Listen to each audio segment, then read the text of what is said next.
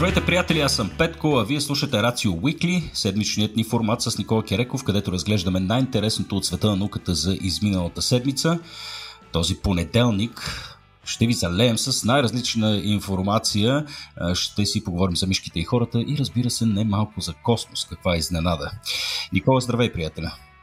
Здравей, Петко, и здравейте на нашите слушатели! Плуваш ли в собствен сос, човече, тъй като аз за себе си мога да кажа, че вра век.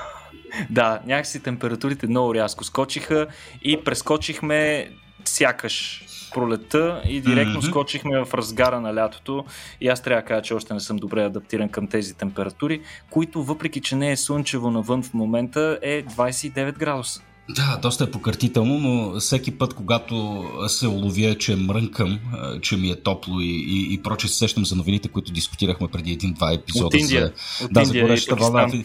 А, така да, защото аз седя на 28 и вика, ба, умирам. И в следващия момент се сещам, че там беше 50. Да, да, да. да така че няма, няма право се оплакваме, е, освен от, може би, както изглежда непосредственото ни бъдеще, Никола. Но а, за това ще си говорим малко по-нататък, като си говорим за Марс потенциално. А, сега с какво искаш да започнем този понеделник? С какво ще осветлиш умовете ни, Никола? Ами, Петко, за мен лично най-изненадващото нещо, което прочетах тази седмица, всъщност беше едно от най-изненадващите неща, което в последно време изобщо съм чел. И това беше новината, че отровата на някои змии паяци не е стерилна. Сега, Боже, Никола, искам... това, това само тебе мога да те шокира, приятел. Какво? Защо искам... това шокираш това, мен? Ами, само се опитай да се замислиш. В смисъл, отровата, това нещо, с което съответните животни убиват други животни, дали с цел за да ги изедат или за самозащита. Mm. Това нещо, което ние всячески се стремим да нямаме никакъв досек до него, сме свикнали до голяма степен и да не се обитава от нищо, нали така? Смисъл, а, е... ти имаш предвид под стерилно, че там не, не, не вирее дори едноклетъчен организъм, така ли? Ами, именно. Обаче да, се да. че това май не е така. И, е, ма чакай, също... нали, имаше, нали имаше някакви една камара отровни животни, там спомня си варани и прочее. Ама те път те отравят по друг начин. Да, може би змият, е, отровата на змиите е малко по-различно нещо. Е, Ама, не, там разкажи е, да. Сложно е. Смисъл, mm-hmm. конкретно с вараните, ние сме си говорили преди за това, че до голяма степен в миналото се е вярвало, че начинът по който вараните убиват жертвата си е чрез захапка, а, като вътре в зъбите и венците си имат патогенни микроорганизми, които много бързо причиняват а, загниване и сепсис на жертвата. И всъщност един вид жертвите умират от сепсис, причинен от въпросните бактерии. А, да. Ако трябва да направим някаква аналогия, вараните убиват с биологично оръжие, пък а, отровите на змите е химическа субстанция. Или говоря глупост? Еми, много е тънка, много е тънка границата, да кажем. Но, добре, добре. Да, но, но да, в последствие, между другото, за варана се оказа, че има отровни жлези, които бяха установени с съвременните методи за образна диагностика. Оказа се, че да, той си има категорично отровни жлези и всъщност си убива с реална отрова. А сега това, което е по-новото, значи, като си говорим за стерилност на нещо, на някаква течност и на някаква среда, идеята е, че в нея няма бактерии и вируси. Сега за бактериите знаем, че са едни изключително устойчиви и находчиви организми, които освен, че лесно намират, бързо намират къде а, да се заселят и как да се адаптират дори към най-враждебните си условия, а, те живеят и дори на места, които се смятат за, за, за абсолютно невъзможни за живот. Например, в пустини, в токсични езера, например отровени с високо съдържание на съединение на живака, в радиоактивни реактори, нали, радиококус дуранс също е една такава бактерия, пък, която се намира в реактори, където не бихме очаквали да има. А, можем да ги намерим дори на под дъното на океана. Значи, представи си дъното на океана, започваш да копаеш десетки метри надолу и всъщност и там има бактерии. А има дори и в червата на лешоядите. Сега, очевидно е, че те се справят с всякакви условия. Но за отровите, както вече споменах, дали, първата ни асоциация е, че тяхната идея е да убиват други организми. Съответно, ние сме свикнали да ги приемаме като така да се каже стерилни. В смисъл, още повече, че в тях, освен токсините, имат и доста антисептични съставки, които пък потискат а, растежа на микроорганизми. И Ето обаче, че откритието на учените, последното им откритие, разбива и този мит. Всъщност учените са тествали отрови от кобра, от пепелянка, от гармяща змия, тайпан, нали, една от най-отровните змии на планетата, и два вида тарантули. Като това, което са установили, е много интересно, Петко, че при всички тествани от тези животни, при отровите им, вътре в отровата и в отровните им жлези, те са установили бактерии. Бактерии, които са си вирели чудесно и си и си се били размножили доста до, до, до някаква сериозна плътност. Това отново, а... извинявай, Никол, това отново влиза в рубриката на чак сега ли го разбрахме, бе, да му се Мисъл, колко Ама наистина... изследвания с отрови са правени до сега? Правим лекарства от тях да му се не види? Именно, именно. То, то, то, това е големия проблем и най-интересното е, че наистина хората до ден днешен и, и аз смятам, че дори в академичните общности всички са много изненадани, дори фрапирани, защото се е смятало, че те са стерилни. Никой не му е хрумнало дори да извърши някаква посявка, да разгледа. А може би дори са правили, но поради факта, че тези бактерии са малко по-различни от другите, които тестваме, съответните посадки на съответните среди не са били подходящи за тях. Разбира се, в тях не е имало отрова. И, и, и затова най-вероятно те не са успели да ги хванат. Но сега ако, с... ми, ако ми позволиш една скоба само, Никола, като казваш различните посадки, е, за да се установи наличието на някаква бактерия, е необходимо конкретна субстанция хранителна да се направи или какво, какво имаш пред под посадки? Да, това е, най- това е много интересно, което хората не си дават сметка. И това е, че над 90% от известните ни бактерии не са култивируеми. Иначе казано, ние не можем да ги гледаме. Ако ги отделим от мястото, където те живеят и искаме да ги посадим на едно петри, ние не можем да ги гледаме, защото не можем да, въз, да възпроизведем напълно условията, в които те съществуват. Стига, бе! да, Гад, да. изстрелваме хора на Марс, бе, човек. Не можем ами да направим може... чорбичката, от която се хранят тия. Много е сложно. Оказва се, че нещата са доста по-сложни. А, адаптирали сме се през годините да гледаме много добре някои важни за нас бактериални видове, но, а, например, когато си имаме работа с непознат бактериален вид, ние пък съвсем не можем да му възпроизведем условията на живот.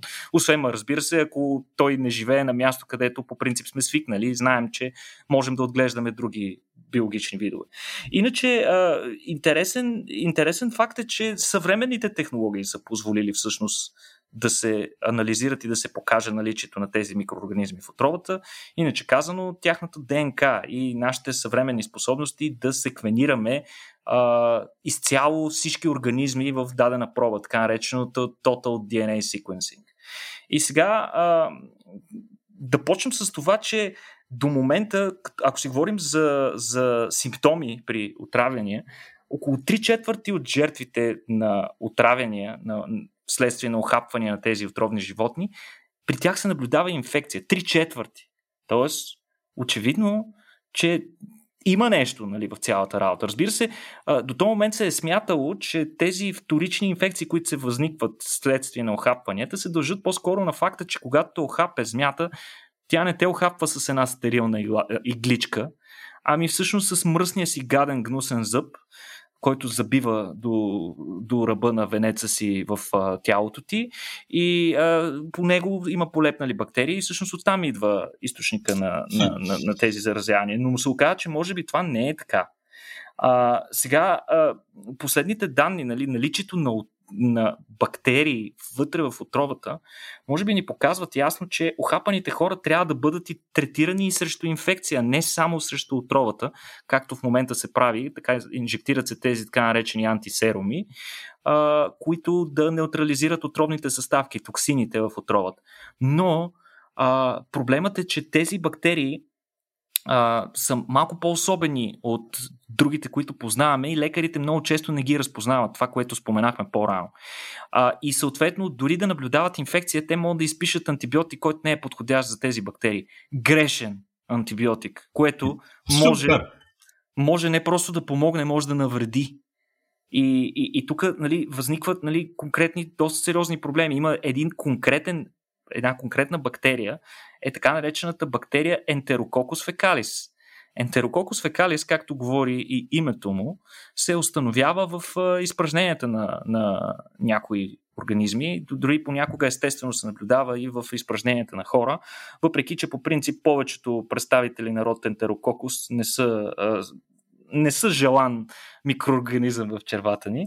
А, та, те са взели такъв ентерококус фекалис, който са изолирали от отрова на змии и са го сравнили с, с, с проби на същата бактерия, която са изолирана от хора, които са болни от инфекция с тази бактерия.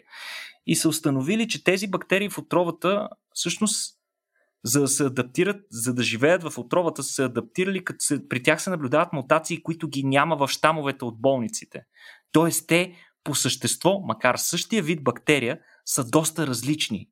И всъщност тези мутации, които се наблюдават про тях, им помагат не просто да оцеляват в отровата известно време, ами да се размножават и направо да си виреят чудесно в нея. Което, нали, представи си Петко да се къпеш в отрова и да ти е супер, е така. Много, много добре звучи, да. Иначе, а, изследвайки въпросните механизми, нали, как това нещо ще ни помогне, нали, тази информация с какво ни е полезна, ами изследвайки механизмите, по които тези микроорганизми са се адаптирали и са изработили тази устойчивост към токсини, може да ни помогне ние да разберем по принцип как тези микроорганизми се адаптират към токсини и антибиотици и по този начин да разработим нови методи за борба с, например, мултимедикаментозната резистентност, която се наблюдава в момента при бактерии, която вече е в топ 3 на причините за смърт по света, в интерес на истина. Верно. Да, а, след, и ще след, става... след катастрофи и сърдечни заболявания, ала баба такива неща. Или, и, ще става, и, ще става, и ще става по-лошо. И ще става Ау. по-лошо до 2050. А иначе, за мен лично а, тази новина а, хвърля много сериозни съмнения върху това, което ти спомена по-рано. Значи, освен, че а, извличаме а, тези отрови, да кажем, за да ги използваме за антисеруми, т.е. ги инжектираме в по-големи животни, например коне и така нататък, и после изолираме от тях антисерум, а, освен това, те се използват и в съвременната експериментална фармация. И ние до този момент не сме знали, че в тях има бактерии, което означава, че тези центрове, в които се извлича отрова до ден днешен, вече се налага да приемат нови стандарти, по които да подобрят процедурите си, за да гарантират стерилност. Така че, според мен, това ще разтърси доста фармацевтичния свят и вероятно може да стане причина за спиране на някои клинични изпитвания, при които се използват екстракти от отрови. Ужас, ужас, да. За пореден път. това, което казваш, нали, за какво ще ни помогне, освен е, това, че разбрахме, че нищо не разбираме, или сме си мислили, че знаеме. Нали, да, очевидно дано, дано наистина да има така фокусирано усилие е, да се разработят е, така, подобни нови, нови антибиотици, тъй като тия бактерии ме ужасяват, честно казано. А, да, според... представяш ли си колко са корави, за да живеят вътре в отровата? Аз направо не искам да си да, с да. Аз между другото, винаги съм бил благодарен, че живеем в един сравнително умерен климат и а, сега тук, нали, особено с децата, нали, много майки са, ау, изми си ръцете, тук не пипай земята, там какво нещо, нали, в, в, в общия случай ние се намираме на една географска ширина, при която а, не виреят супер много отровни неща. А, в смисъл, дали шанса е, че дори да оближаш тротуара, шанса е, че нищо няма да ти стане. Mm-hmm. Пак може и да ти стане. Нали, и а, особено в градската среда нещата стават още по-стерилни. тук, например, имаме около 200 котки, които разнасят бълхи. Това вече е съвсем друг вид проблем. Но пък, откакто изчезнаха кучетата и се размножиха котките, а, аз забелязвам, Никола, че не съм, не съм виждал гризач на открито от не знам колко време вече. Не съм виждал една мишчица е така да пробягва. А, и сега това естествено ме прави щастлив. Никой не си не иска мишки и плъхове да му тичат в квартала в, в крайна сметка. А, но а, нали, и затова не ми се е налагало и да търся разни форми на така, репеленти или как се нарича това, отрови, капани и прочи ужасяващи неща. А, но пък с изненада никога разбирам сега от следващата новина, а, че съществува един доста по-ефтин и позволявам си да кажа екологично съобразен начин човек да се предпази от нашествие на мишки. Мишките, Никола, се страхуват от миризмата на един конкретен плод. Кажи ни кой е. Това е абсурд. не, мога да повярвам просто. Да, да, тази, тази седмица действително новините са много впечатляващи. А, нали, такива тривиални неща можеш да ги погледнеш от напълно нова светлина. И тук конкретно става дума за изследване, извършено от канадски учени от университета Магил в, в, в Монреал. И това, което те докладват, е наистина много неочаквано. Оказва се, че мъжките мишки, Петко, мъжките конкретно, се ужасяват от миризмата на банани. Нали? Има, ли, има ли нещо фройдиско в цялата работа, се чудя тук? Е, глупост. Еба, веднага, веднага ти хрумна, да. нали? Да, да, да. Някакъв uh, penis, envy и прочие фалически изпълнения. Глупости. Това само, това само на, за, за мъжките индивиди от Homo sapiens може би е присъщо. Как така ами... от банани, бе? Ами, на, на първо време, нали, как се разбира, че дадено животно го е страх от нещо? Нали, в смисъл, ние хората, като ни е страх, казваме, мале страх ме или директно почваме да бягаме. А, това, което учените са установили, за да бъдат напълно сигурни, защото мишките по принцип бягат от какво ли не, така че този тип поведение нямаше да е а, най-показателното, но учените са засекли в организмите им неочакван пик в стресовите хормони и то конкретно при мъжките животни, които се намират забележи, историята започва малко по-далеч, които се намират в близост до бременни или кърмещи женски. Аха, окей. Той трябва да е, мишката трябва да е мъжка и да се намира в близост до бременна женска и изпитва невероятен ужас. Това са като хората, които ги е, се ужасяват от деца и като ги видят бягат. В случая, в случая това са мъжките мишки се ужасяват от бременни жен, или кърмещи женски, такива, които наскоро са родили. Сега, Еми, защото те, те сигурно са зли, Никола. Ти... Чакай, чакай. Сега ага. ще разберем и за това. Оказва се, че този техен страх, този изконен ужас в очите на една мъжка мишка се задейства от съединението N-пентилацетат, който се съдържа в урината на женските. Сега, очевидно, няма как да знаеш, че N-пентилацетатът, Петко, е основното съединение, което дава характерният аромат на бананите. Това съединение се използва, например, в бананови каши или в други химични продукти, които твърдят, че имат вкус или аромат на банан, за да не се слагат екстракти от реалния плод. Харесва ми обаче как, как след вече няколко години записи ти а, така захождаш с презумцията и то правилната част. Едва ли съм чувал следното нещо, но да, не, не. не го бях чувал това. Да. Ама повечето хора, нали, то ни, нищо не ви говори, но всъщност това е ароматът, характерният аромат на банан заради който ние толкова ценим този плод, но явно, че мъжките мишки съвсем не го ценят така. А как са го разбрали учените? Ами това е пример за поредното инцидентно откритие. Тоест, те изобщо не са имали намерение да откриват това. Оказало се, че бременните женски които са намирали в момента до техните мишки, с които те си правили съвсем друг експеримент, свързан с измерването на стресовите хормони. Та, имало в близост до техните е, е експериментални животни, имало клетка с е, бременни женски, които били там свър...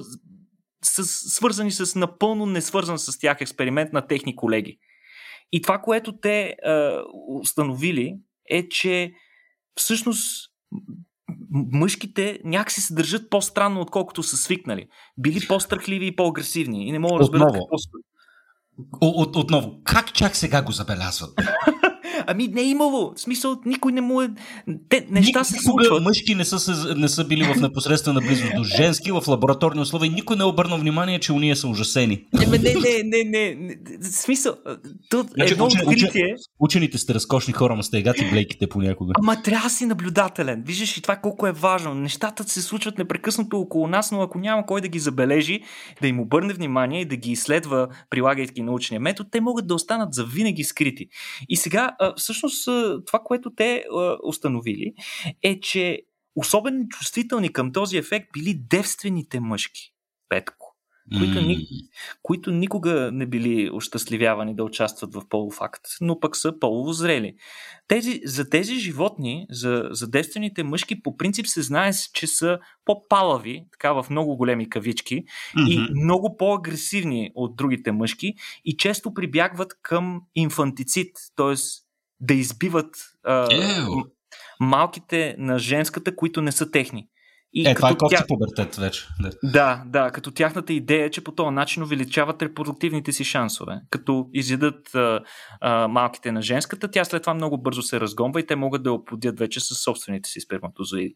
И сега, а, за да се преборят с а, тази отвратителна мъжка наглост, а, женските са разработили специален химичен сигнал срещу тях, химично оръжие.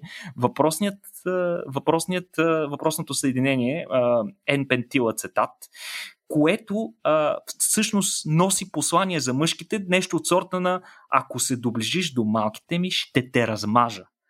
И, и, и, и, и, се, и се оказва, между другото, че има доста примери за подобна химична сигнализация чрез аромати, особено при бозаниците, които по принцип имат много силно обоняние. Обозаниците като, като група животни предимно залагат на обонянието си. Ние сме много малко, изобщо приматите са по-скоро такова изключение от правилото, но по-често подобни аромати, а, а, които съдържат някакъв а, социален контекст, някаква информация, се излъчват основно от мъжките към женските и по-рядко в обратната посока.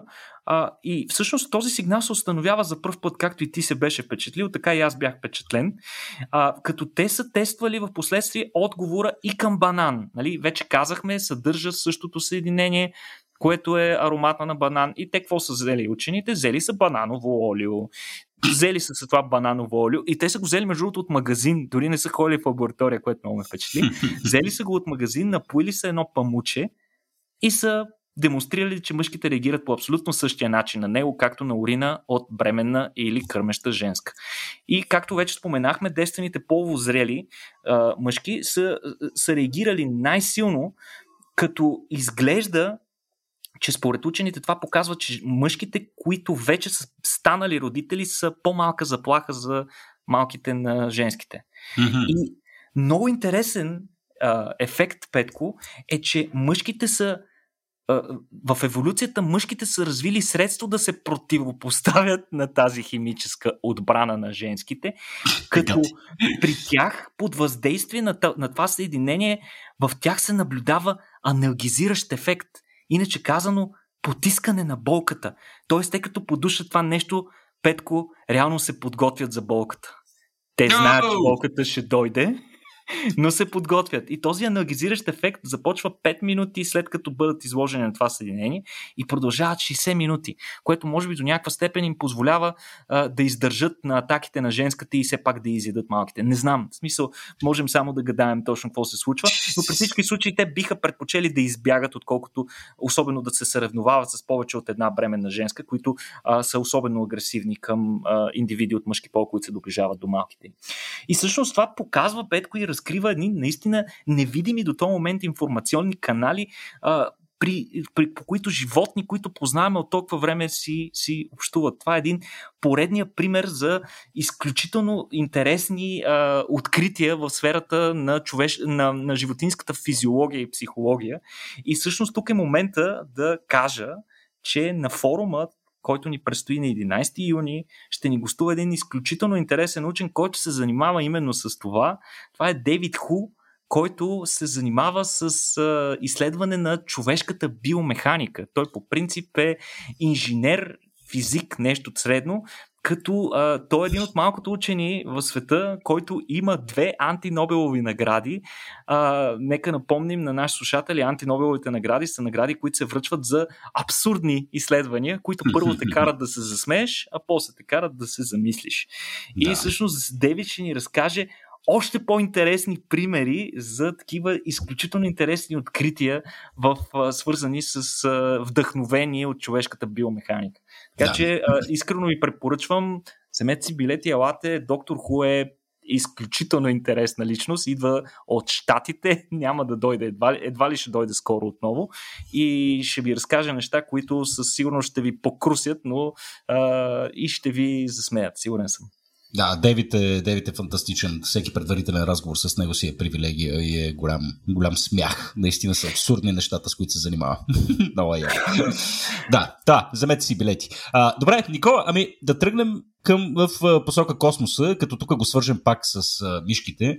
А, а, сега, абсолютно известно е на, на, на хората, които имат някакви базисни познания за това как се прави как, каквато и да била форма, и те, така, каквато и да било изследователска работа, свързана с, а, с биотехнологии, а, че така, освен дрозофилата, мишките, лабораторно отгледаните мишки са най-често използваните лабораторни е, животни. А, не знам, Никола, има ли някъде паметник на лабораторната мишка? Има. Има ли наистина? Има и специално ще, лик, ще линк на. А, ще, ще сложа към, към бележките на този епизод, за да го видите. Паметника е изключително чаровен, мен лично много ми да, защото трябва да, да, така, да, да се преклоним пред това, това животинче, защото действително от, може да се каже от близо един век а, изнася знам, науката на гърба си. Изнася науката на гърба си и да, просто не искам да си представям за какво количество животинчета става въпрос, които са се заминали. Аз си спомням, понеже като живеях в Штатите за кратко време, така се намирах в едно малко граче в Мейн Бар Харбър и наблизо имаше една лаборатория. То не беше лаборатория, ми център за отглеждане на мишки на, на лаборатория. Развъдник. Развъдник, да, където там съответно генетично изменени, мишки с рак, мишки без рак, мишки с най-различни състояния и върху тях съответно тестват нещата. Та, доколкото си помня, само в този център бройките бяха милиони в, в, в развъдниката. Си представям наистина а, за каква бройка става въпрос в рамките на един век. Да, огромни благодарности към мишоците, които а, за пореден път всъщност са послужили на науката с един много интересен експеримент, за който аз нямах представа. А, и това е свързано с а, така голямата амбиция на човечеството, все пак ние да оцелеем а, през следващите хилядолетия, дали на тая планета, дай Боже, дали на някоя друга.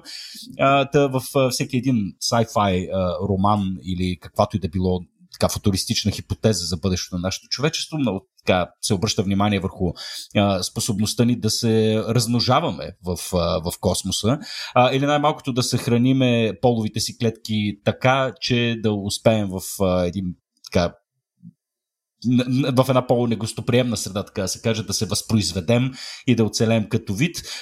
Мишките тук отново са proof of concept, Никола. Mm-hmm. Разкажи ни за този експеримент за замразени сперматозоиди на мишки и какво се е случило с тях. Много интересно. А, тук наистина най-голямата новина е, че а, такива сперматозоиди, съхранени на Международната космическа станция, са използвани за успешно оплождане на женски, следствие на което са получени мишлета, което е много-много интересно. В космоса? Не в космоса. А, не? Сперматозидите са върнати на Земята и съответно оплождането се е извършило с тях. Аха, както ще, както ще разкажа. Да, да, разкажи, да, извинявай. Но е много интересно, че всъщност тези сперматозиди са прекарали доста, доста време в космоса.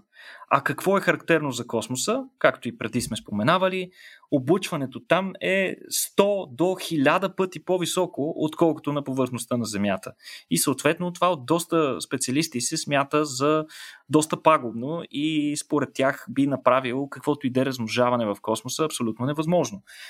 Три са основните източника на радиация. Мисля, че даже предишния епизод ги обсъждахме. Слънчевият вятър от една страна, космическите лъчи, които Слънцето също излъчва от друга страна и космическите лъчи от високоенергетични частици, които пристигат от околното пространство, от другите звезди и околни астрономически явления. Сега, това откритие дава надежда наистина, че човешките сперматозоиди един ден ще могат да се транспортират безопасно в космоса и да се използват, както каза ти, за рестартиране на човечеството в случай на нужда. Сега, какво са направили учените и какво са използвали? Ами всъщност те са използвали сперматозоиди, които са били изолирани от мишки, от мъжки животни, които са били в лиофилизирана форма. Какво означаваше лиофилизация? Лиофилизи... Лиофилизирането представлява изсушаване с под ниска температура и ниско налягане. Това е а, процес, който се нарича сублимация. И всъщност крайният продукт на такъв процес е едно като прах се получава, който последствие трябва да се рехидратира, за да го ядем. По подобен начин се получава, да кажем, сухото мляко и така нататък някои хранителни продукти. От край време се знае, че лиофилизирането на различни продукти ги прави доста по-трайни във времето. И сега конкретно японски учени са участвали в експеримент, при който са изстреляни заедно на борда на някои от, от, от космическите апарати, които носят товари за Международната космическа станция. През август 2013 са изстреляли тези проби от сперматозоиди, които астронавтите, като са ги взели, са ги прибрали в един фризер на минус 95 градуса. И сега а, някои а, проби са били върнати още на деветия месец след като са били закарани за първ път. Някои след година, други след малко повече, но а, някой, последната проба всъщност е била върната след цели 6 години, Петко, което я прави и най-дълго престоялата биологична проба на Международната космическа станция. Когато са ги върнали, учените са използвали а, а, Учените са ги а, размразили, рехидратирали са ги и са ги инжектирали в мишки. И това, което те са установили е, че женската мишка е родила 8 малки, без абсолютно никакви проблеми. Иначе предварително, докато са били още на Международната космическа станция, пробите са били заобиколени от специална дозиметърна апаратура, която е измервала на колко количество радиация са изложени и, са сравни... и съответно са наблюдавали какви а, повреди в ДНК на тези проби се наблюдава и се оказало, че в това лиофилизирано състояние а, сперм... в сперматозоидите почти не се наблюдават увреждания на ДНК. Учените, учените са решили да скочат едно ниво нагоре обаче и са облъчили допълнително тези вече облъчени от космоса проби, използвайки рентгенови лъчи с доста висок интензитет и отново са прибегнали към оплождане на женска и отново са получили малки, които са били абсолютно здрави, което е наистина, наистина страхотно. Явно, че живота е доста по-корав, отколкото, отколкото ни си иска да вярваме. Иначе, нека се пак да напомним, че Международната космическа станция се намира на ниска земна орбита, и по този начин е защитена от защитното на метало, защитното магнитно на метало на Земята, от най-агресивните високоенергетични заредени частици, идващи от космоса. Съответно, излизайки отвъд тази защитна обвивка на Земята, ние ще се сблъскваме с нещо още по-ужасно. Дори съвсем близо до Земята съществуват така наречените радиационни пояси на Ван Алън, където а, радиацията е лъчението там е с такъв висок интензитет, че може дори да увреди и да причини остра лъчева болест при някои астронавти, ако минават от там или ако се задържат за по-дълго време. А, но пък а, тези резултати показват, че ако това наистина е успешно, ние ще можем да съхраняваме сперматозоиди, например, на Луната, да кажем в някакви подземни пещери, където има ниска температура и, и нисък интензитет на лъченията, или пък на Марс или пък на някакъв астероид, като идеята е по този начин ние да изолираме тези проби от Земята, т.е. да имаме един резерв, с който да рестартираме, както споменахме по-рано, човечеството, ако някаква драма се случи на Земята. Сега, това разбира се може да ни позволи да пренасяме оплодителен материал не само от мишки, но и от хора. Всъщност, те първа следва подобни експерименти да се установят дали са валидни и за човешките сперматозоиди. Но нещо интересно по отношение на рестартирането на цивилизацията е, че вероятно ще имаме нужда не само от човешки сперматозоиди, но и такива на домашни и на лабораторни животни, за да, защото и те ще ни трябват в един бъдещ такъв свят. Къде без кокер шпаньоли, нали, в крайна иначе, си, иначе аз лично, това, което си представям, пък е едни специализирани космически кораби, които са натоварени петко само с ембриони или пък само с полови клетки на, на животни или на хора, mm. които да кръстосват междузвездното пространство, т.е. те няма да имат нужда от такива животоподдържащи системи, а, които имат съвременните кораби. Те могат да бъдат съответно много по-мънички, много по-компактни, много по-ефтини и, с, и примерно можем да ги запратим в произволна посока, да кажем, към някоя звезда, където очакваме да се намери а, планета подобна на Земята и а, по този начин спестяваме тегло, можем да пратим много повече кораби към много повече дестинации и един ден някакво човечество да вземе да се събуди на една друга планета. И да кажем някакви роботи да ги отгледат като в някои сериали по HBO. Да, да. за, за какво? За да сме батерии или роби? Не мерси. да, ще видим как ще се развият нещата. Сега тия са, това, са, това са много интересни такива футуристични концепции, доста правдоподобни, между другото, особено следвайки по резултатите на тия експерименти, които току-що описа.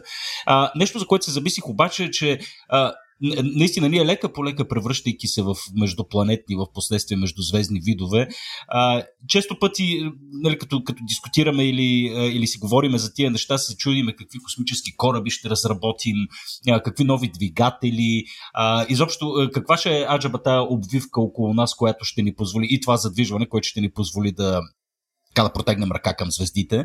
А, но така, нещо, което може би остава недогледано в а, известна степен е а, и личното оборудване на, на астронавтите. А, нали, когато говорим за космически костюми, а, това също е много интересна тема, тъй като не знам, спомням си сега само една скоба да отворя. Помниш ли?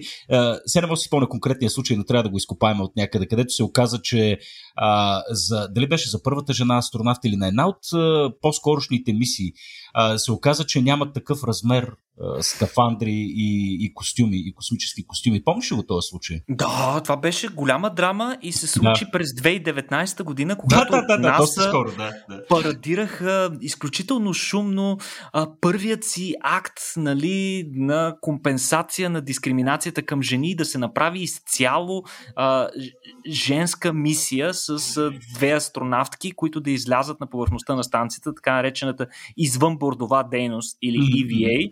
И е, се оказа, че това не може да се случи и се наложи така да се, да се забави тази мисия, защото просто нямаха необходимите части на едната астронавтка е, костюма не стана. Да. Колкото и тривиално и абсурдно да звучи, а, да. че това е достатъчно, за да провали. А то сега, като се, като се замисля и за, и за разликите между мъже и жени, със сигурност има доста системи, които са различни. А, нали, сега няма, няма, няма да ги засягаме, но нали, размера със сигурност тук е от, от значение. А, та, всичко това го дискутираме, тъй като не се бях замислил и за факта, че сега предстоящите мисии, които а, така всички ние очакваме с нетърпение, мисиите към Марс, към Луната, а, едва ли ще се случат с наличното ни оборудване или така лични, така, що се отнася до личната екипировка на астронавтите и че трябва да се разработят съвсем нови, е, нови системи. Сега, тук новината е, че НАСА отново са вдигнали ръце и, са, и са делегирали тази иначе сложна задача на две други компании за разработката на новите скафандри. Защо са нужни нови скафандри, бе, Никола? Какво име на сегашните? Еби ти добре описа какви, какви проблеми има в момента, а всъщност това, което казваш ти, от НАСА обявиха тези си намерения още преди повече, мисля, от половин година и дори стартираха един конкурс, с който различни частни компании можеха да се включат със свои дизайни в разработката на бъдещия, на новия космически скафандър, който да се използва за следващите пилотирани мисии на НАСА. И всъщност новината е абсолютно прясна. Тя идва от 1 юни, денят на детето, когато от НАСА обявиха, че обявиха официално избора си на двете компании, които ще проектират и произведат новите космически скафандри и тези скафандри, разбира се, ще се използват на мисията Артемис, най-скорошната нали, мисия на Луната и на Международната космическа станция. Та победителите са забележи една позната фирма. Axiom Space е едната фирма. Те а са ни приятели, фирма, да. Те са ни приятели, ето, радваме се заедно с тях. Но, а другата фирма е Colin Aerospace, които работят съвместно с ILC Dover, които са една компания, която може би нищо не ти говори, но всъщност е доста интересна. Аз ще разкажа малко повече за нея, но оказа се, Петко, че от НАСА много сериозно са развързали кисията а, като твърд, се твърди, че ще по предварителните договори ще инвестират поне 3,5 милиарда долара за разработката и производството на тези нови костюми, като техните намерения са този нов скафандър да, Петко. Каква е тази сума? 3,5 милиарда. Аз, аз като я видях също бях потресен.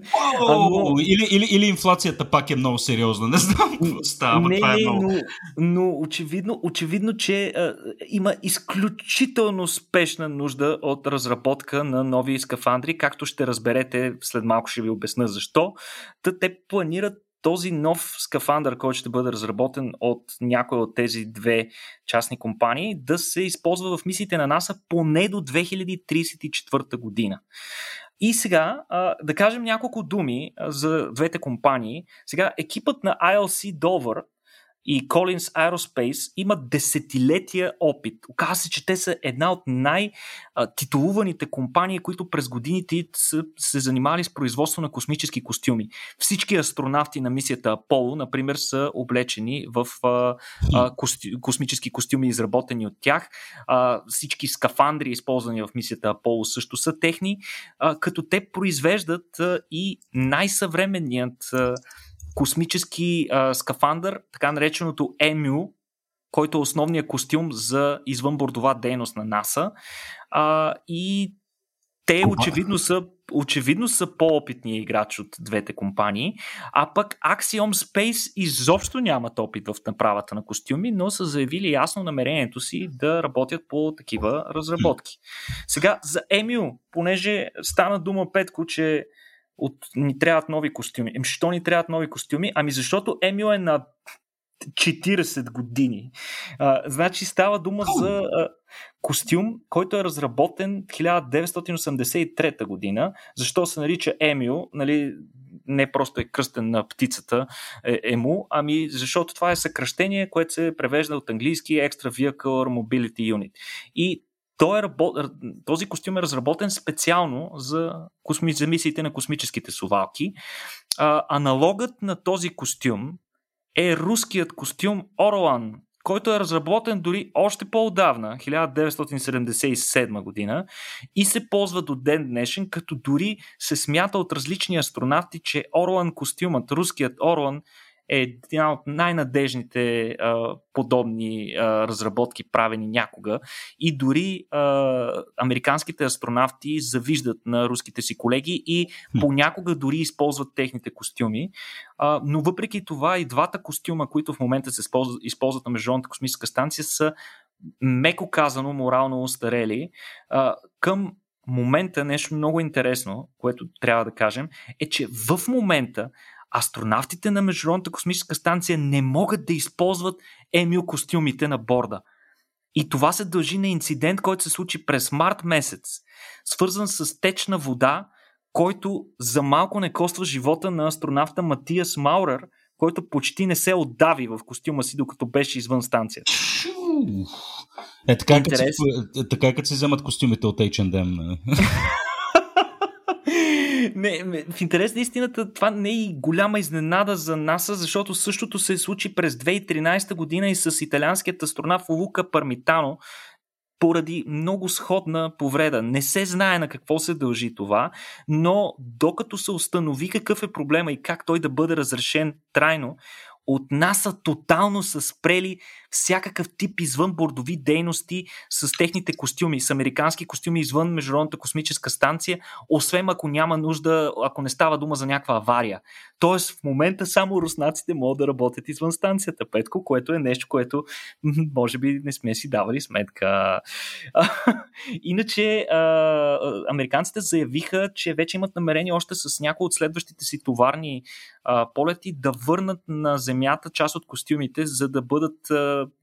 подробно тестване, да се установи какъв е проблема и много бързо да се намери разрешение за него.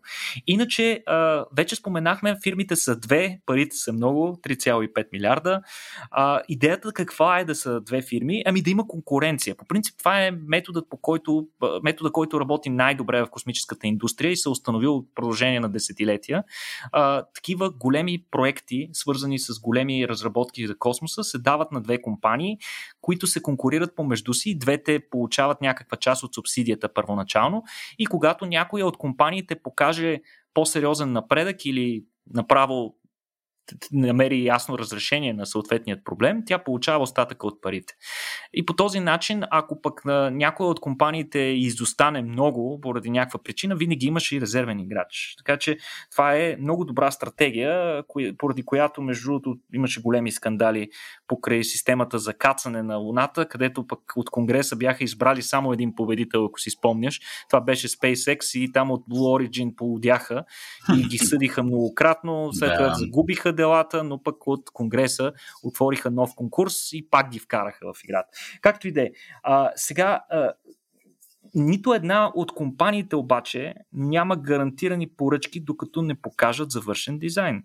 И сега те трябва да имат, според НАСА, готови прототипи до 2025 година, защото намерението на НАСА е да се тества първият първите тестове на костюма в космоса да се тестват на така извънбордова дейност на Международната космическа станция, а след това те да бъдат използвани и на мисията Артемис 3, която е първата мисия от 50 и кусор години насам, която предвижда завръщане на хора на лунната повърхност, hmm. за която в момента се очертават дати в рамките на 2025-2026, аз бих казал 28. А, от компаниите, между другото, обявиха, че а, нали, на официалната пресконференция на 1 юни, те обявиха, че тези новини а, са много добри за тях и това съвпада много и с техните планове, тъй като те и преди това са имали подобни заявки от частни компании, които са ги питали да си, дали имат намерение да разработват нов костюм и свързани с целите на различни частни компании да пребивават повече в космоса. А, те с, обявиха вече някои детайли, като например, че по отношение на изискванията към костюмите и двете компании обявиха, че костюмите им ще бъдат модулни, ще бъдат възможно най-леки и подвижни, нещо, което сегашните огромни а, MU и Орлан а, не могат да се похвалят. Те са като един малък космически кораб с формата на човек, общо взето. Да, тък, му, са... тък му ги гледам направо.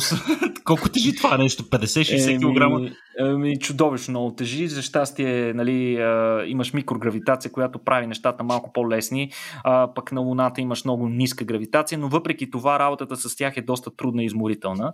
А, та, при всички случаи, когато се разработва нов костюм, трябва да се направи компромис между ергономията, т.е. това колко му е удобно на астронавта да работи с него, и надежността и безопасността на този костюм. А, тъй като те съответно са изложени на доста сериозни агресивни влияния навън и всяка грешка може да коства живота на астронавта. Така че всичко там трябва да бъде с много резерви. А, Интересното е, че и двете компании заявиха, че ще работят съвместно с астронавти при разработката на новите си костюми, за да може по-ясно да адресират техните нужди и съответно астронавтите да споделят какви трудности са изпитвали с другите костюми. А, специално съобразени варианти се предвиждат за женската физиология. Ето стигаме до този проблем, за който спомена. До сега нямаше такива неща и беше огромна драма това за а, жените астронавтки в космоса. А, от НАСА, в интерес на истината, нали, тук може да ме питаш, добре, какво сме правили 40 години, ползвайки старите костюми. Ми от НАСА не са спали. Те са разработвали, те разработват всъщност нов костюм от 15 години, безуспешно до този момент. Последната версия специално е била предвидена за Артемис мисията и е трябвало да се казва XEMU, т.е. Exploration EMU, но през 2021 инспектори на НАСА установяват, че работата яко се е закучила по този проект, което, което е наложило на НАСА много спешно да делегира част от тези неща на частните компании, но това не означава, че проектът XMU е задраскан и приключен. Напротив, той продължава да се развива и дори а, от двете компании, които обявиха, че вече имат нещо като предварителен дизайн в напреднал стадий. А, и от двете компании се зарадваха много, че специалистите от НАСА им казаха, че ще имат обмяна на технологии между въпросната а, програма за XMU и техните програми. И въпреки това XMU проекта си продължава, като надеждата на НАСА е в крайна сметка оттам да излезе още по-надежден костюм. Но ще видим какво ще стане. Нека напомним, че и от SpaceX не спят. Те по-рано през преди два месеца обявиха за тяхната нова а, частна мисия а, съвместно с този интересния милиардер, да се му забравям името, Петко, може да ми напомниш как беше. Polaris Dawn се казва новата мисия, като те там предвиждат да използват Crew Dragon капсулата си, mm-hmm. специално пригодена да да се така да се, да се отвори, да се измуча атмосферата отвътре в едни контейнери и по този начин да позволят на пишма на астронавтите да излязат и да направят да направят една такава извънбордова дейност, т.е. те вече имат намерение да тестват също собствен техен си костюм. А, така че ще видим там с костюмите, нещата доста се напичат, но най-забавното беше Петко, че това с костюма през 2021 година го установиха инспекторите с огромно закъснение и се оказва в един момент, че въпреки всички закъснения на СЛС, ракетата носител, която трябва да изведе Артемис мисиите, въпреки всички тези закъснения и забавения, това с костюма може да коства още повече време и да, може да се, и може да се окаже, че ще наложи а, поне, поне с година-две изоставана от графика и затова от нас, както видя, са развързали кесията mm-hmm. и ще видим какво ще се случва там. Иначе, а, за да ни разкаже повече пък за предизвикателствата при работа, свързана с, в открития космос, а, така наречената извънбордова дейност, ние сме поканили на форума на 11 юни ветеранът в така EVA ветерана Рекс Уолхайм, който е астронавт на НАСА. Той а, има три полета на космическите сувалки, включително и на последната такава, като а, при тези полети той активно е участвал в строежа на Международната космическа станция. Той в интерес на истината е към момента бивш астронавт на НАСА, но настоящ служител на Axiom Space, които са едини от играчите, които спечели а, въпросният търг за тази разработка, така че имаме чудесна възможност ние да му измъкнем малко повече допълнителни детайли за това докъде се намира а, техния проект за, за космически скафандър. Mm. Така че а, имате чудесна възможност да видите с очите си, а някой да докоснете а, истински астронавт от плът и кръв, а, така че заповядайте на 11 юни, няма да съжалявате, според мен ще е много, много интересно. Да, ще имам привилегията да си говоря с него на сцената на Рацио Форум. Естествено, бих предпочел да си говоря с а, истински астронавт като Том Хенкс, човек летял на Apollo 13 а, за облачната мисия, но уви Том Хенкс струва пари, докато Рекс беше така добър да се навие пробоно. Да, The next best thing. А, така, да, да, да. А, не, при всички положения очаквам и аз с нетърпение разговора с Рекс, тъй като с него така, освен това, което ти каза, ще си говорим и за това как космоса променя човека, какво за Бога е, да си астронавт и особено пенсиониран такъв. Нали, това също вероятно е интересна трансформация. А, но да се върнем към нашия exploration така, на Луната и на Марс.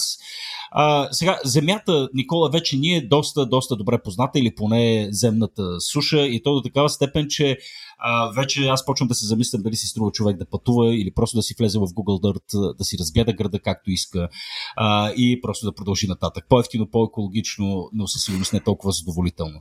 А, все пак знаем, че туризма е 90% храна а, в крайна сметка, така че това, това, това никога няма да изчезне. А, но а, нали, покрай Google Earth видяхме и много различни проекти за картиране, то не за картиране, а така за визуализация на повърхността на Марс, Луната и другите планети до толкова, доколкото ги познаваме. Но сега разбирам, Никола, че съвсем скоро можем, ще можем да очакваме, непосредствено след мисиите, вероятно до Луната, да имаме и изключително подробна така, карта или картиране и на лунната повърхност, като този път няма това да се случва с Google мобили, а ще се случва как? Ще се случва Петко с специално проектирани високотехнологични раници, които НАСА в момента разработва, като те ще ни позволят... Не са North Face? да, интересно, че не са North Face, между другото. Добре. А, но, между другото, това е много любопитен въпрос. Дали поне за, за през рамките няма да направят някаква тип колаборация с по-известните марки, 100%. които се занимават с разработка на раници. В момента, в който но... се появят мунхайкери, човек е веднага там Колумбия и с другите ще скочат на вагона. Но, а, благодарение... стига, стига сме плъгвали марки, между другото. Е, е, да, да. Как да ами, стига толкова? Продаваме се, продаваме се ефтино, Петко. Така. Mm-hmm. А, да, благодарение на тези раници от НАСА твърдят, че ще можем да съставяме карти на Луната в бъдещето с безпредседентна разделителна способност в рамките на сантиметри. Петко, като а, техният проект за раница се нарича КНАК, което е някакво сложно съкръщение, с което няма да ви ангажирам умовете в момента. Но а, идеята на раницата е, че тя използва мобилен лидар скенер, който постоянно сканира земята край ходещия човек и това съответно дава детална информация за околният релеф и съставя детални карти почти в реално време с, както казах, резолюция в рамките на сантиметри. А, сега, тази, тези данни могат да се използват за, не само за навигация, навигационни цели, но и за извличане на научна информация, поради много високата си детайлност. А, освен това, събирането на толкова детална информация за повърхността на Луната ще е много полезна за бъдещите мисии или за бъдещи бази на, на Луната или като цяло свързаните а, инициативи с а, трайно пребиваване на човешки същества на повърхността.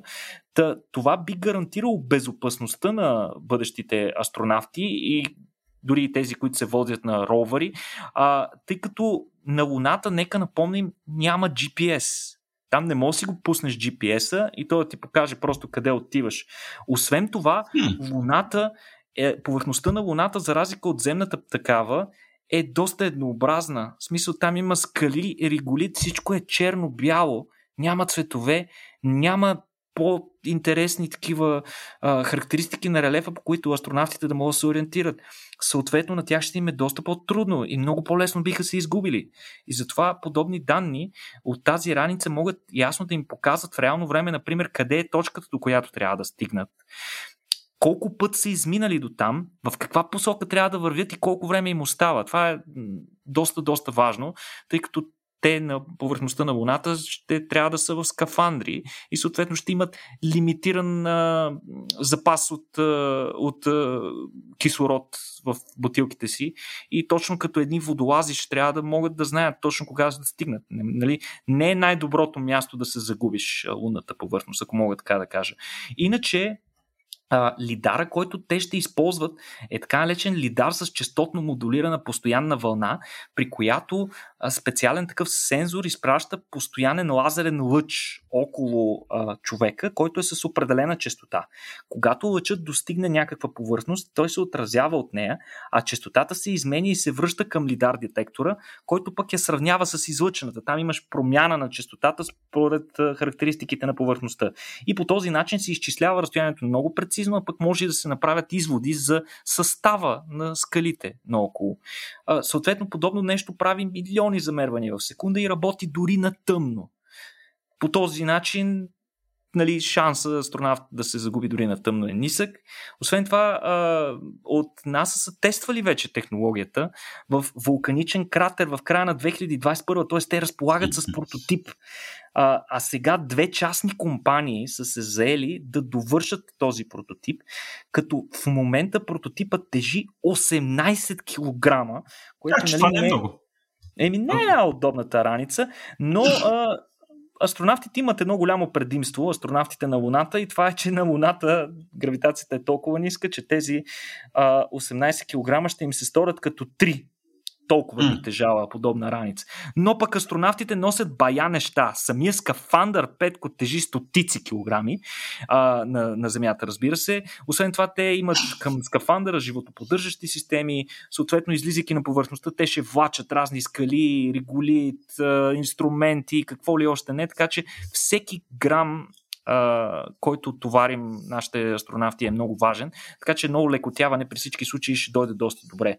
Mm. А тази висока пък разделителна способност на картиране и, тези, и това изграждане на 3D карти а, ни, по, ни говори че изследването на релефа на такива чужди тела в, в нашата в нашата космическа, така, в нашия космически комшулук, ако мога така да се изразя в нашата а, слънчева система, а, навлиза в нов стадий и съответно това е раят, раят на екзогеолозите, Петко, които ще могат в много по-големи детайли да разглеждат любимите си скали и ще могат да знаят повече за това как те се образуват и съответно ще могат да превъртят назад времето, за да разберат как тези неща са образували. И именно такъв екзогеолог ние ще имаме на 11 юни. Това е Зак Дикинсън, който пък ще ни разкаже как е изглеждал Марс преди повече от 3,7 милиарда години, когато червената планета не е била толкова червена, защото на повърхността е имало вода, имало е реки, езера, а защо не и океани. И древни цивилизации. Пирамиди, е, сега... лица, лица на повърхността на Марс. У, какви ли неща ще разкрием? Можем само да гадаем това за, за, за цивилизацията. Дали са имали достатъчно време, но при всички случаи ще опознаете Марс в една светлина, в която никога не сте го виждали. Зак е страхотен, много интересен лектор. Той наскоро е защитил и дисертационния си труд и работи активно а, с а, Европейската космическа агенция и НАСА по различни общи проекти, свързани с а, картиране на повърхността на Марс.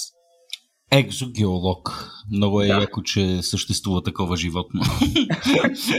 а, всъщност, всъщност ние а, в а, а, така, в пред, предишните ни събития а, на Барацио сме си говорили с а, и екзовулканолог, между другото, а, който пък отново ще е наш, наш гост на така, на, на, на, на това наше събитие, което предстои на 11 юни. А, ще си говорим с Робин Андрюс, който е едно от най-забавните човешки същества, които съм срещал.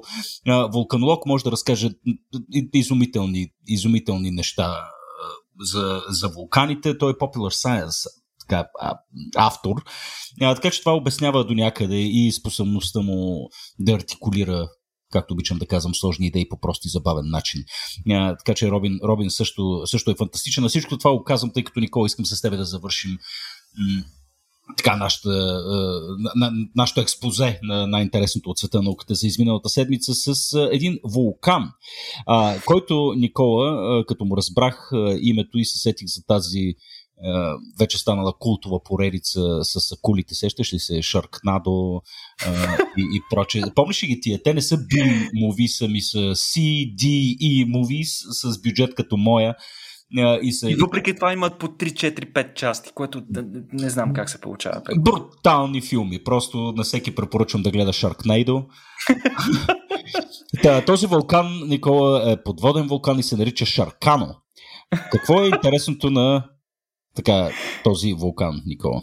Ами, всъщност това не е оригиналното му име, въпреки че ако го напишете в Google Earth Sharkano, то ще излезе, което е много интересно. Истинското име на вулкана е Кавачи и вулкана се намира край Соломоновите острови и всъщност е един от най-активните подводни вулкани в Тихия океан.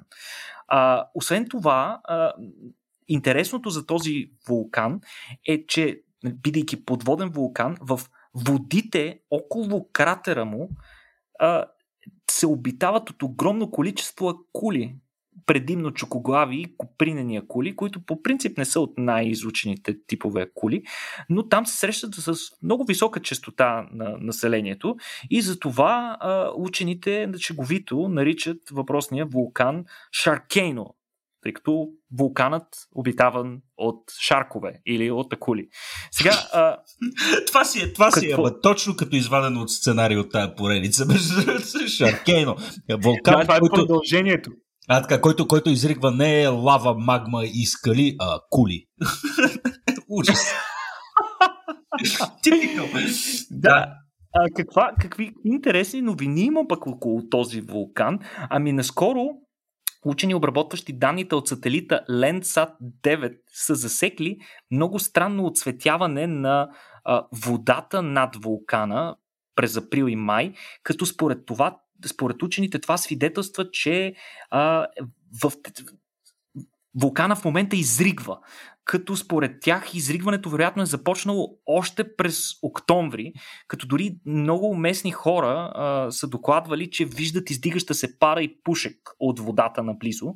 А, изригващия материал, който изригва от този вулкан, съдържа пепел, нали, вулканични скали, но съдържа високо количество съединения на сярата а пък съединенията на сярата привличат микроорганизми, които се хранят с нея и това от своя страна води до наблюдаваната от сателита промяна в цвета на водата. Последните по-силни изригвания на въпросния вулкан са били през 2007 и 2014 година, а първото регистрирано официално регистрирано изригване през 2939 година, като всъщност на основата на тези изригвания и тази повишена тектонска активност в района са се формирали и 900-те острова, от които е съставен архипелага на Соломоновите острови. вулканът е разположен на 20 метра под морското равнище, но основата му, там където, е, откъдето идва лавата, вероятно е на под километър под морското равнище. Не е ясно изригванията по какъв начин влияят на акулите и дали в крайна сметка вулкана ще почне да фърля акули напред-назад. Не е ясно нали, как ще продължи въпросното изригване. Обикновено подводните изригвания са доста по-различни като динамика от тези, които се случват над Земята, но ако самото изригване е много силно, тези 20 метра няма да повлияят под никаква форма. А иначе, ако изригването продължи продължи достатъчно дълго, може да се окаже, че в един момент кратерът на вулкана се е издигнал вече и над морското равнище. Иначе учените, които се занимават с изследване на, на хабитатите около вулкана, са много заинтригувани от случващото се, защото искат, защото поначало не могат да разберат акулите какво ги привлича около вулканите. И според тях привличането на акули и, и други животни в тези иначе опасни райони повдига много интересни въпроси за екологията на активните подводни вулкани. Може да се окаже, че те не са толкова опасни райони, както вулканите, които са на сушата, ами напротив, те създават чудесни възможности на живота а, да съществува под нова форма. Нали? Създават се нови екологични ниши. Да кажем, водата около тях е много по-богата на различни органични съединения, а, по-топла и така нататък. И така нататък. Така че активно ще се изследва въпросният Шаркейно а, вулкан. Иначе аз искрено ви препоръчвам да влезете в Google Maps и да напишете Шаркейно, за да видите къде точно се намират Соломоновите острови. А, една подсказка от мен не е близо. Не е близо до нас никак. Сами ще видите, че се намира на майната си и отвъд. На майната си. В днешния епизод, Никола, използвахме много цинизми. Извиняваме се за, на унези от вас, които са чувствителни към това. А, ние не сме сложили... А, така, да, не сме сложили никакъв дисклеймер, между другото, че този подкаст е за 18+, макар че не е. Хайде бе, чапак толкова. Не, няма какво. Ами, добре, Никола, фантастични новини днес. Аз лично така с огромен интерес разглеждах всичките линкове, които които си пуснал в описанието на днешния подкаст, така че ние ще ги споделим също, за да може и вие да, вие да видите а, новите костюми, а, този интересен вулкан и всякакви, всякакви други интересности. А, отново ви призовавам, купете си билети за Рацио Форум, тъй като те привършват, както сами разбрахте от този епизод и както безсрамно плъгвахме след всяка новина. А, чакат ни много, много интересни гости, астронавти, а, астрогеолози, как ги каза бе? Астрогеолог ли беше? Екзо, екзогеолог. Екзо вулканолог и двукратния носител на ИГ Нобелови награди Дейвид Ху, не на последно място. На форума ви очакват също така и изкуство, и също така и детска програма за онези от вас, които не могат да се отърват от децата си дори за няколко часа. Може да ги вземете и да обогатите и себе си, и техния живот и да ги вдъхновите към науката. Ако искате и вие да станете част от този проект, да вдъхновяваме хората за наука, може да ни подкрепите на сайта Patreon, patreon.com наклона на черта RACIO.BG. Всяко ваше левче а, помага на тази организация да продължи да съществува и да се развива. Никола, благодаря ти още веднъж, приятелю, а на вас, скъпи слушатели, ви пожелавам хубав ден и до следващия път. Чао!